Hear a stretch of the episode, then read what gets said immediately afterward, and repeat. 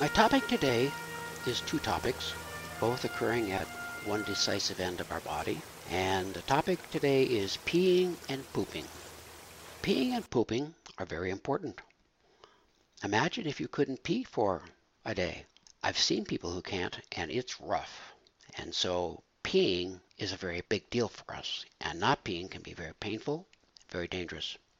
Pooping, also, go several days without it. Mm-mm. We know what that's like, especially when we have Parkinson's. We know about constipation. So, peeing and pooping, what can we do about them? Well, let's talk about peeing first. The issue that comes up more, most commonly is the problem with incontinence. Incontinence, of course, is the leakage of urine when socially you wouldn't want that to happen.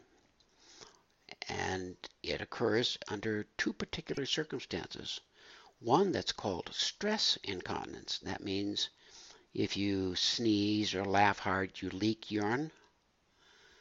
And the other is urge incontinence, which is as you feel the need to urinate, the sensations of pressure in your bladder build up very fast.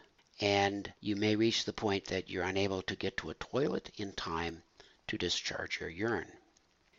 Now, stress incontinence is vastly more common in women than men simply because women have babies. And it stretches out a lot of the muscles down there, and it leaves women in a very compromised position anatomically. The subject that I really want to address, though, is not stress incontinence, it is the urge incontinence. There are some medicines that can be taken, and I have to confess that I had a lot of urge incontinence over the last couple of years, and I finally talked to a urologist and he gave me a medicine, and it worked. And so I did take it. It wasn't for Parkinson's, it didn't treat dopamine, but it, it helped me not um, lose control of my urine, called Myrbetriq. And again, terribly expensive. And then I said, what am I doing by doing this? I'm the guy that says we need to rewire our brains. Well, I studied up and realized that the most important thing we can do is a Kegel exercise. Now, some of you are familiar with Kegels, but I'm going to assume that you're not, so we get started. Kegel exercises were devised a long time ago, I think as early as the 40s, for, and it started out mostly with women who uh, were leaking urine, and they uh, trained them to contract the muscles around the vaginal opening, around the area down there called the perineum, contract them and hold them real tight, and maybe for four or five seconds, and then repeat that. And the original research was done where they put actually a little pressure balloon within the vagina, and when as a woman would contract the vaginal walls and all those muscles down there, the um, pressure would rise. And in fact, making those muscles stronger did help in stopping incontinence.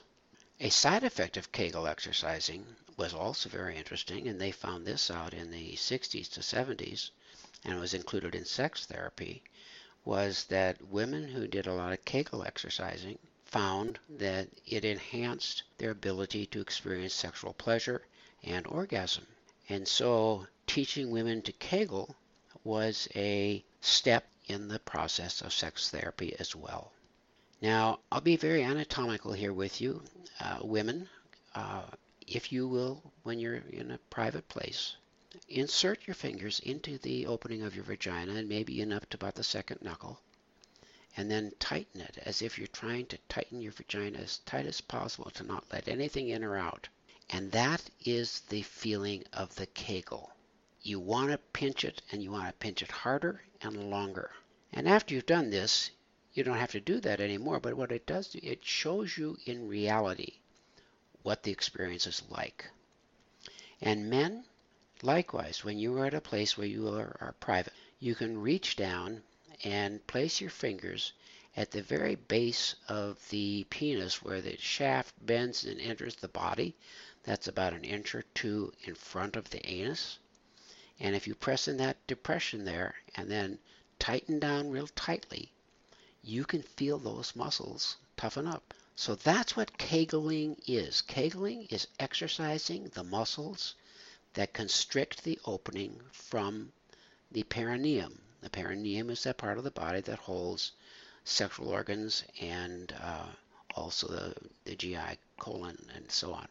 What I found was that when I got going on doing my Kegels, that the problem with urge incontinence is the urge starts in building, and as it builds, you get your brain starts programming, saying, "Oh, oh, I gotta go," and the closer you get to being able to discharge your urine, the harder the urge comes, and finally you'll reach the point that it, in fact, the urge becomes stronger and overcomes the resistance, and you are incontinent.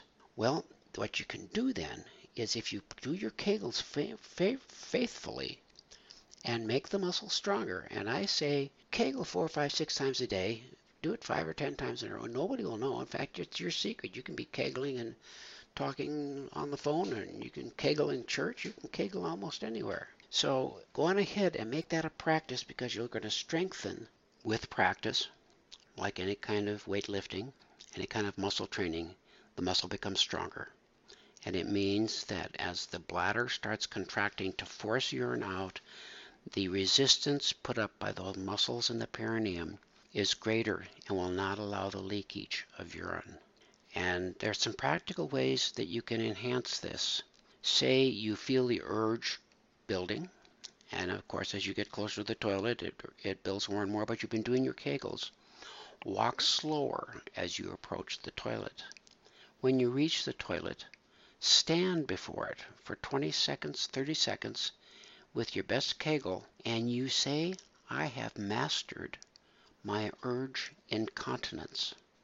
From that point forward, you will have rewired your brain as far as it works with your urinary tract, and you will no longer suffer from urge incontinence, and you will not require medications from your urologist. Of course, I always have to give the standard caveat. If you're having problems like that, this is not a diagnostic talk. I'm telling you what you could do, what will help. If you have any questions, please do see your MD and don't take my word as being gospel as far as your diagnosis goes. I don't diagnose, I just offer you my experience and my understanding as a physician. Okay, we get on to pooping. We now know Lewy bodies, these uh, cells with all kinds of alpha synuclein clogged up in them are found throughout our GI tract, which is why so many of us have constipation as one of the earliest evidences of the disease. And usually we don't know it has to do with Parkinson's until after the motor symptoms come up and we uh, get diagnosed and then read and find out that constipation is an early sign. I'm going to give you what I think is the most reasonable uh, way to go, but I will say that uh, nutrition therapists and people like that, people that are natural foods, certainly have a great deal to offer. Now, I'm not going to say what I'm saying is the right thing. I'm saying is what I do because of its convenience. The magic medicine is an over-the-counter preparation called Miralax. I never buy the brand name. I always get the generic because it's right there and it costs 25% less. Miralax is a uh, substance which draws water into the stool mass and doesn't let it dry out because the constipation with Parkinson's has to do with the stool being very dry and hard. You need to use it on a very regular basis. I confess that when I haven't had much trouble, I get kind of sloppy, and then all of a sudden I wind up with some days of really rough constipation. In fact, the stool of a highly constipated Parkinson's patient will not flush down the toilet very easy and often will stop up a toilet. And so, again, this is no laughing matter. It's a fact. It's a truth. Plumber's helper is necessary if you're not going to take care of your constipation very well. My approach is simply this. Take Miralax twice a day and start out with a, use a measuring spoon. Start out with a half a teaspoon twice a day, morning and evening. I do it before breakfast and after my evening meal. Uh, I like to mix it with juice. I use pomegranate juice, but I think prune juice is fine. I like it better than water, and I don't know why. I think it works better. I don't know why. So do what you want. But I take mine with pomegranate juice, and then I gradually build up the amount because you want to reach the point where the stool is soft but not runny. When you overshoot with Miralax, you wind up with some problems again of hygiene. It's hard to keep cleanliness to the degree you would like because oftentimes then if it's a little bit too uh, soft, when you're discharging gas, small amounts will come out and soil your underwear, and none of us likes that at all. That's my simple response to how to manage the poop part. And I do endorse the uh, nutritionally oriented among you who can find all kinds of really good things to do. I'm not that nutritionally oriented, so I just use the Miralax. So peeing and pooping, I hope I have covered it now in a way that makes sense, is straightforward. May you laugh at incontinence because you conquer it, and may you smile when stools are pleasingly soft. Dr. Chris, and good day.